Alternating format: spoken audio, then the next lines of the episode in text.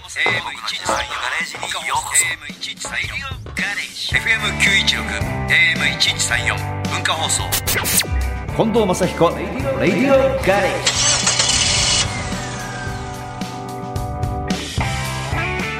近藤正彦です僕の自慢のガレージにようこそこんばんは、今夜のガレージクルー文化放送アナウンサー、砂山慶太郎です。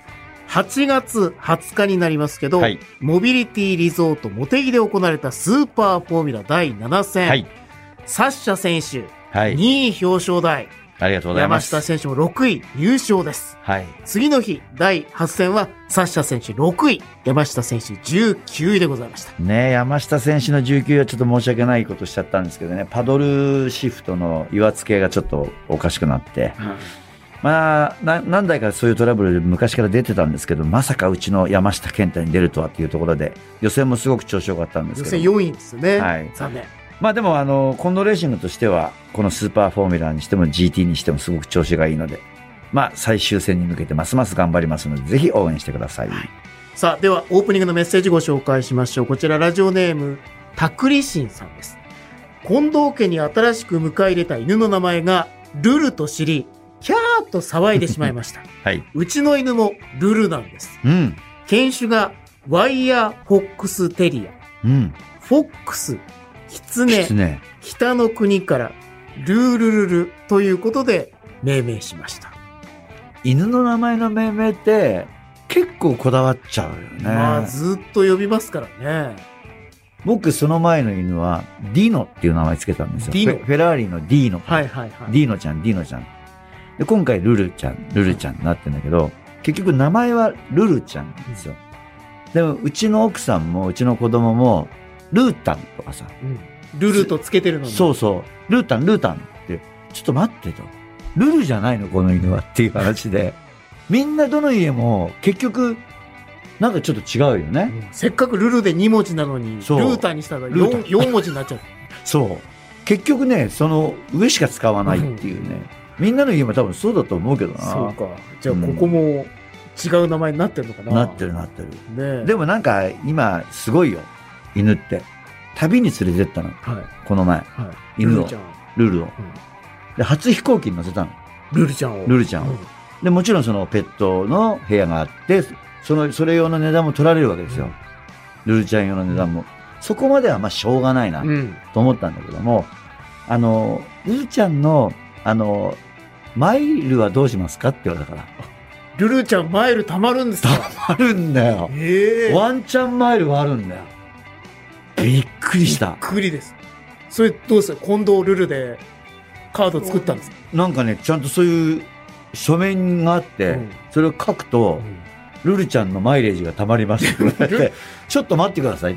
これ溜まったらアップグレードとかしてくれるんですかっていう話になるじゃうない。ん。うんルルちゃん、ルルちゃんえね。エコノミーでだったのに、う結構マイル溜まったら、うんファーストで行くんですかみたいな、うんそういうことだよね。ねえ。すごいよ、犬マイレージ。初めて知った。すごいな。それ、犬自分で決められないでしょうしね。うんアップグレードって言えないでしょそうそううやねねえいや、ちょっと、こっちのラウンジの方がいいみたいなね。からうん。ルルちゃんが。 わ分かっちゃうのかな。そういうことであ。すごい。そうそう。ちょっと旅に連れてったらね、いきなりその犬、ワンチャンマイルでびっくりしました。ええさあ、はいという。では、今夜のオープニングナンバー参りましょう。す。東京都ラジオネーム、もっちさんからのリクエスト、近藤正彦さんで、そしてセプテンバー。リクエストをくれたもっちさんからのメッセージご紹介します。全国ツアー、正彦近藤2022ライブツアー58がスタートしましたね。はいまた楽しいお土産話をラジオで聞けるのを楽しみにしていますと。ね結構流行り歌を、うん。あの、砂山さんに言われたんで。 僕は言っ私はてない2ですけど。曲しか知らなかったぐらいのクレームバがー来たんスデで。ーのだ時にクレームは言ってないですけど、から貴重今な回は曲、いっぱい聴けましもたう。皆さんが知ってる歌だけを集めた。あなたのお母さんを連れてきても全員知ってるってわか言るっとていうましたもんね。はい。えおばあちゃんまで OK だっていうぐらいの OK だねっていう、えー構成になっておりますので、ぜひ皆さん遊びに来てください。FM916、AM1134、文化放送、近藤正彦、レディオガレージ。さあ、前回は焼肉だったんですけど、今回はそうめんでございます。まあ、がらりとさっぱりした感じですけども。ですねまあ、でも夏とはいえ、暑いとはいえ、もう9月なんで、はい。そうめんの話じゃないんじゃないいかやな。いやいや、え実はですね、一年中そうめんは楽しめるんだぞっていうことで、え。今日はこの方に来ていただいております。今回のガレージトーク、うん。そうめん研究家のそうめん二郎さんにお越しいただいてます。よろしくお願いします。よろしくお願いしお願いしまますす。そうめん二郎でございます。え、ラーメン二郎じゃなくて、はい。まそうめん二郎なんですかあ、まあ、麺。類皆兄弟と思ってる んですけど。あ、面白い。人類皆兄弟。はい。まあ、仲良くしたいなと思ってるんですが、ええ僕はまあ、あの、そうめんの製麺場のやってる家のうん。人間なので、うん。そうめん二郎でございます。そうめんの製麺所だったんですかそうです。あの、奈良県桜井市っていうところの出身でして、はいはい。三輪そうめんっていうのを、あの、うちの義理の姉夫婦が作ってます。え、知ってますよ知ってるでしょご存知っ知てますよ。え、そこの方なんですかそう、だから僕はすげえ。幼い頃から手伝いをしてましたね。そうめん。お中元の発送の手伝いとか、ね。そうだよ。そうめんって言ったら必ずお中元だもんね。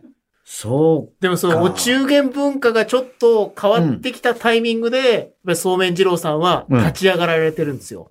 要するに、そうめんの文化がちょっと薄れてきて、このままだと、日本そうめんが危ういぞということですかまさにその通りです。で、俺がここで一肌脱ごうということなんですね、二郎さんが。そうです。あのーお中元の文化が少なくなりましたよね。はあ、そうか。あげい。ない、もらわない。はいはい。なんですけど、お昔はそれでそうめん業界って潤ってたんですよ。そうか、そういえばそこでそうめんのやりとりってありましたね。はい。だから夏しか召し上がっていただけない。はいはい。それを4倍にしたいですよね。年中食べていただきたいなと。麺汁ね。麺中。麺汁食べてる。麺中。麺中なんかそのギャグでずっと何年も来られてる感じですか8年です。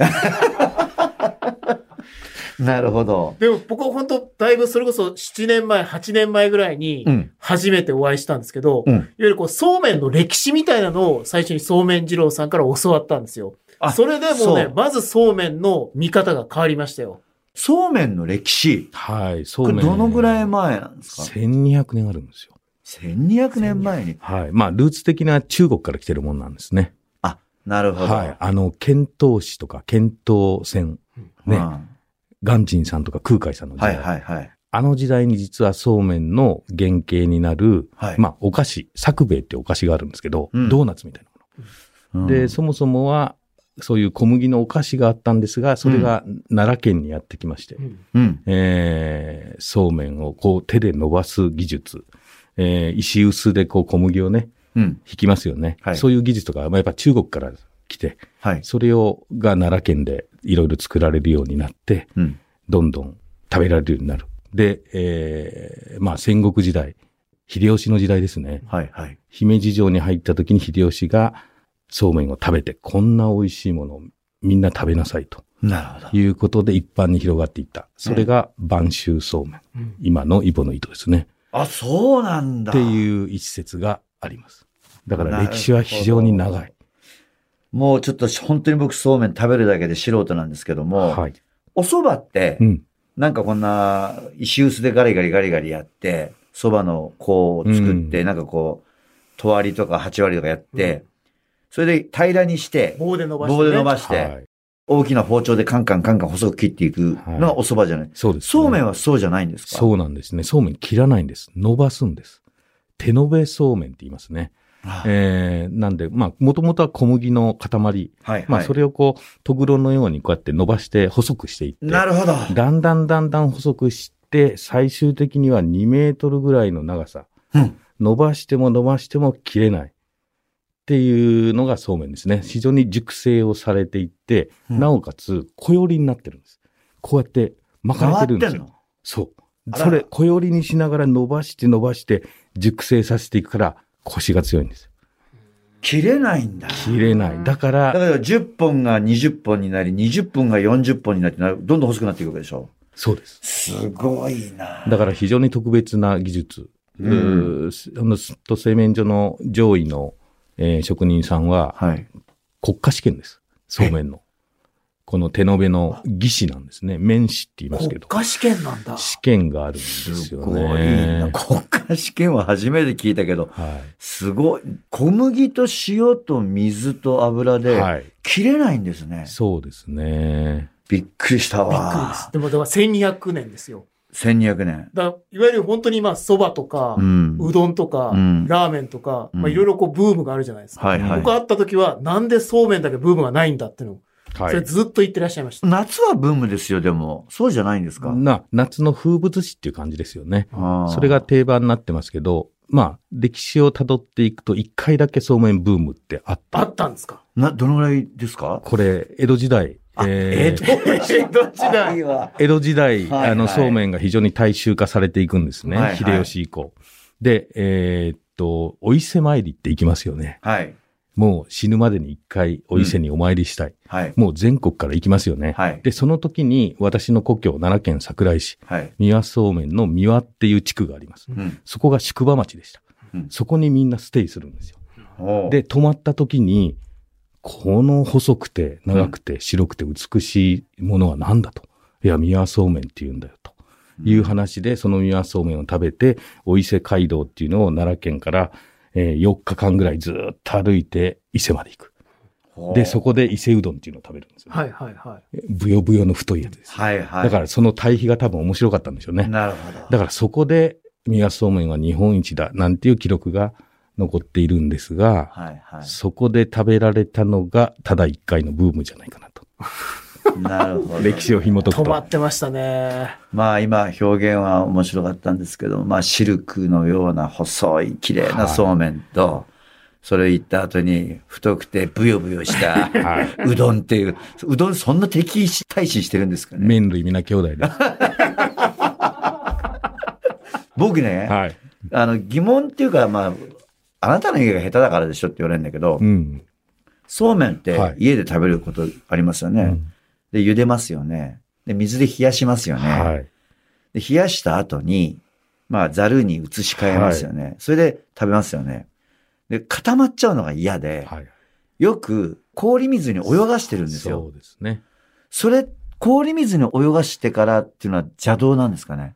そうですね。ええあのーそうめんってやっぱ腰があるじゃないですか。はいはいはい。どうしてもその長時間ボール氷水の中にずっとつけたままうん。食べていくと、まあ、麺つゆも薄くなっていくで薄しくなるょ薄くなる。で、さらに水分を吸ったそうめんってやっぱブヨブヨになりますよあ、ね。そうなんだ。だから、ちょっいとくら氷水でもダメなんだ。はいだから氷水で締めて、うん。水を切ってざるに入れてください。で、すぐ食べる。だから、あちょっと喋りながらやっちゃうから、はい。持ち上がっちゃうんだ、大きいのが。もうお寿司屋さんでもこうやってもうリバウンドする前に食べるじゃないですか。はいはい。一緒ですよ。そうめんもあんな感じで食べた方がいいんだ。そう。だからその締まった状態で腰があって、なおかつ冷たいけど伸びてない。なるそほどの状態でさっといってください。めんつゆもうん冷やした方が美味しいですよね。確かに。ね。そういうことなんだ。その、ちょっとした工夫でも全然違うと思いますね。さあ、まあそうめん、ちょっと入り口だけね。はいはいはい今聞きましたがここから、まはあいさらにそうめんの世界にうん。いざなっていただこうと思いますけど、ここでそうめん二郎さんのリクエストいきたいと思います。リクエスト曲何でしょうか中島みゆきさんの糸でございまあ、これは、どうしていやもうわかるでしょ。 誰が聞いてもわかるでしょ。中島みゆきさんって言ったら絶対糸が来ると思うよね。はす。いはい。ああ、じゃあちょっと聞いて縦みましょうの糸はそうめんではないはずですけどね。ダメそういうこと 言う曲のイメージ大事なんだよ。わかりました文化放送、近藤正彦、レディオガレージ。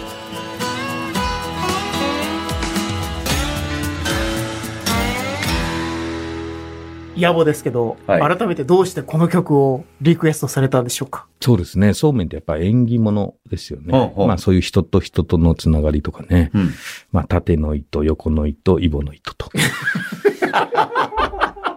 まあそんなギャグを7、8年ってことではすい。よね。 8年目やらせてい8ただい年て。目だよね。はい。すいません。うん、なんとなく。なんかね、今日メモりたい曲いっぱいあった。メモってもらえるんですかうんいつか使ってるかもしれないですよ使ね。ってるかもしれないうんこの後もそうめんについてお願いしますろろ伺っていきます。さあ、ガレージトークのお客様、そうめん研究家のそうめん二郎さんです。後半もよろしくお願いしよまろす。しくお願いします。そうめんと、そもそも冷麦って、な、何が違うんですかねそうですね。原料一緒です。水、小麦、油、はいは塩いですけど、そうめんはまあ、規格が決まってましてね、乾麺の場合は1.3ミリまでがそうめん。1.3ミリから1.7ミリが冷麦。え1.7ミリ以上がうどんです。え、本当すごい。初、はい初耳。1.3ミリ未満がそうめん。そうですね。 1.3ミリ相当。まあ、ね細いですよ細ね。いで、もっと細いそうめんもね、 1ミリないそうめんとかもありますから、 1細ミいリ切分るにのもあはるんですかあります。もう0.5ミリとかあります。へえ。めちゃめちゃ細いの。まあ本当それが糸っていうことですよね。うん昔から言われてるね、で、一番そうめんで美味しいところがやっぱり1ミリ前後。そう、1ミリ、1.2ミリとか、それぐらいの感じがよく召し上がるそうめんじゃないですかね。で、冷麦が1.3ミリ超えちゃったらもう冷麦。そう、やっぱりがっつり太くなる感じありますよね。あるあるある。うん。で、冷麦も美味しいですよね。はあ、でも俺、ひそうめんの腰って言われてもわかんない。あまりにも細すぎて。はいはうどんの腰って言ったらなんか、腰のあるうどんだなとかわかるけど、はいはい。そうめんの腰がわかるまでには相当時間かかりますね。そうですね。手延べそうめんっていうのがありますけど、やっぱ手延べとうんそうでないそうめんっていうのはもう全然違いますかそうですね。あのー機械麺っていうのと、お手延べそうめん。まあ、機械式で、えー作るそうめんっていうのは、まあ、小麦の板のようなものを、はい。それをこう切り出していって棒状にするとなるほど。いう棒に見えてるっていう感じですよね。えー一方、手延べっていうのはその、伸ばして伸ばして。伸ばして伸ばして、職人さんが人力で伸ばす。うん小よりになって伸ばして伸ばして熟成されていくとうんいうことで、切れないとうんうんいう腰の強さがありますね。そんな丁寧にね、1ミリ、はい1.3ミリまで絞り上げて伸ばして伸ばしたそうめんを流しそうめんにしちゃうなんていうのははいどういうことだということなんですよね。だからね、それがちょっと不思議でしょだからまあまあ、あの、僕らは楽しんでやっちゃうんで、はい流しそうめんはまあ味というよりも、夏っていう雰囲気だけど、二郎さんにしてみたら、はいピッピッピッピッとお前ら何やってんだそれ。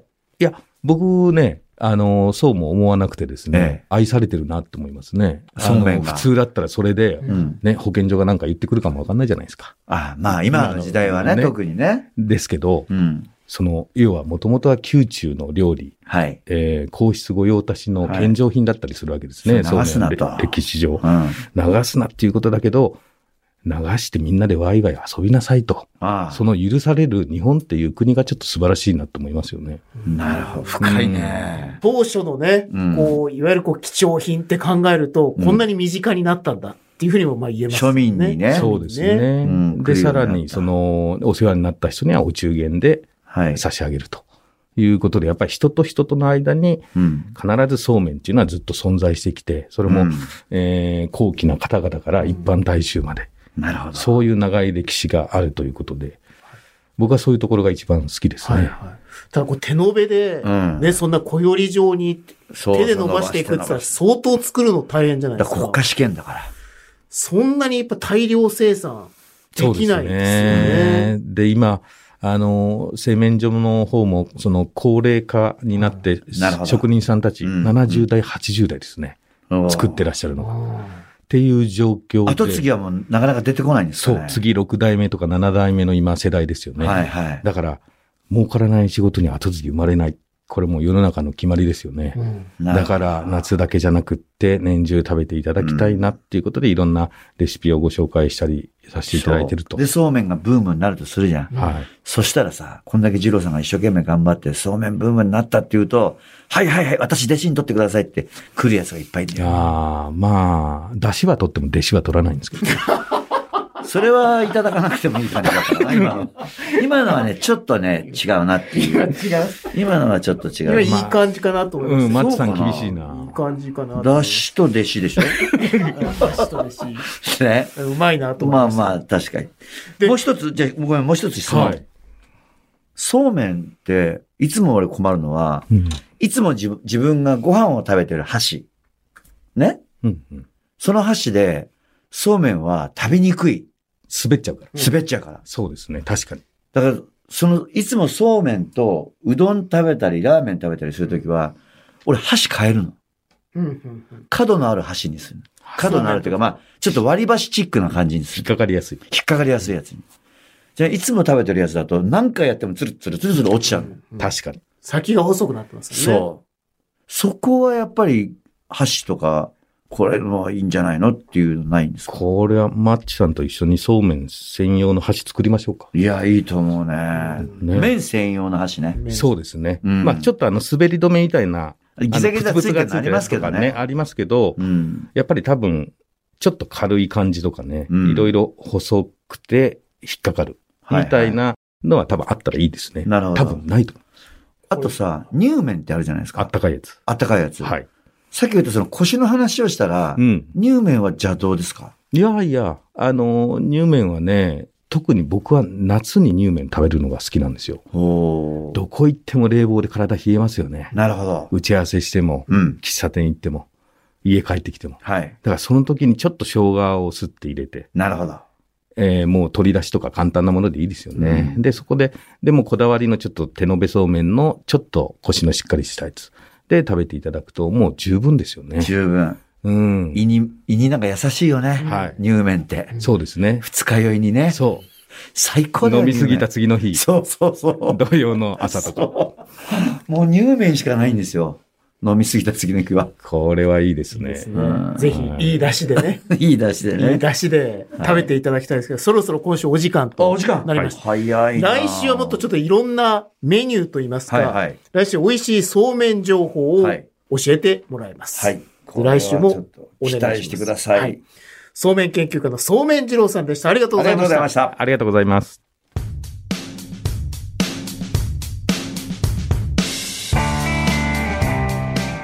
さあ、オープニングでもご紹介しましたが、マッチさんの全国ライブツアーがスタートしています。はい、えー、9月はこの後9月10日に愛知県がありますね9月11日は三重23日が兵庫、えーそして24日が山口とうんいうことで、えー忙しい毎日を送らせていただいております 素晴らしいはい、さあ、そして、ハーバータウンディナーショー。はい、こ神ちら戸、も長崎、函館、横浜ですそうね。もうとにかく港町港マッチですからね。港町こってこてな感じですけど もえーこちらの方も、えー神戸長崎函館横浜に行きますのでぜひぜひ皆さん遊びに来てくださいはい、こちらは12月でございますね。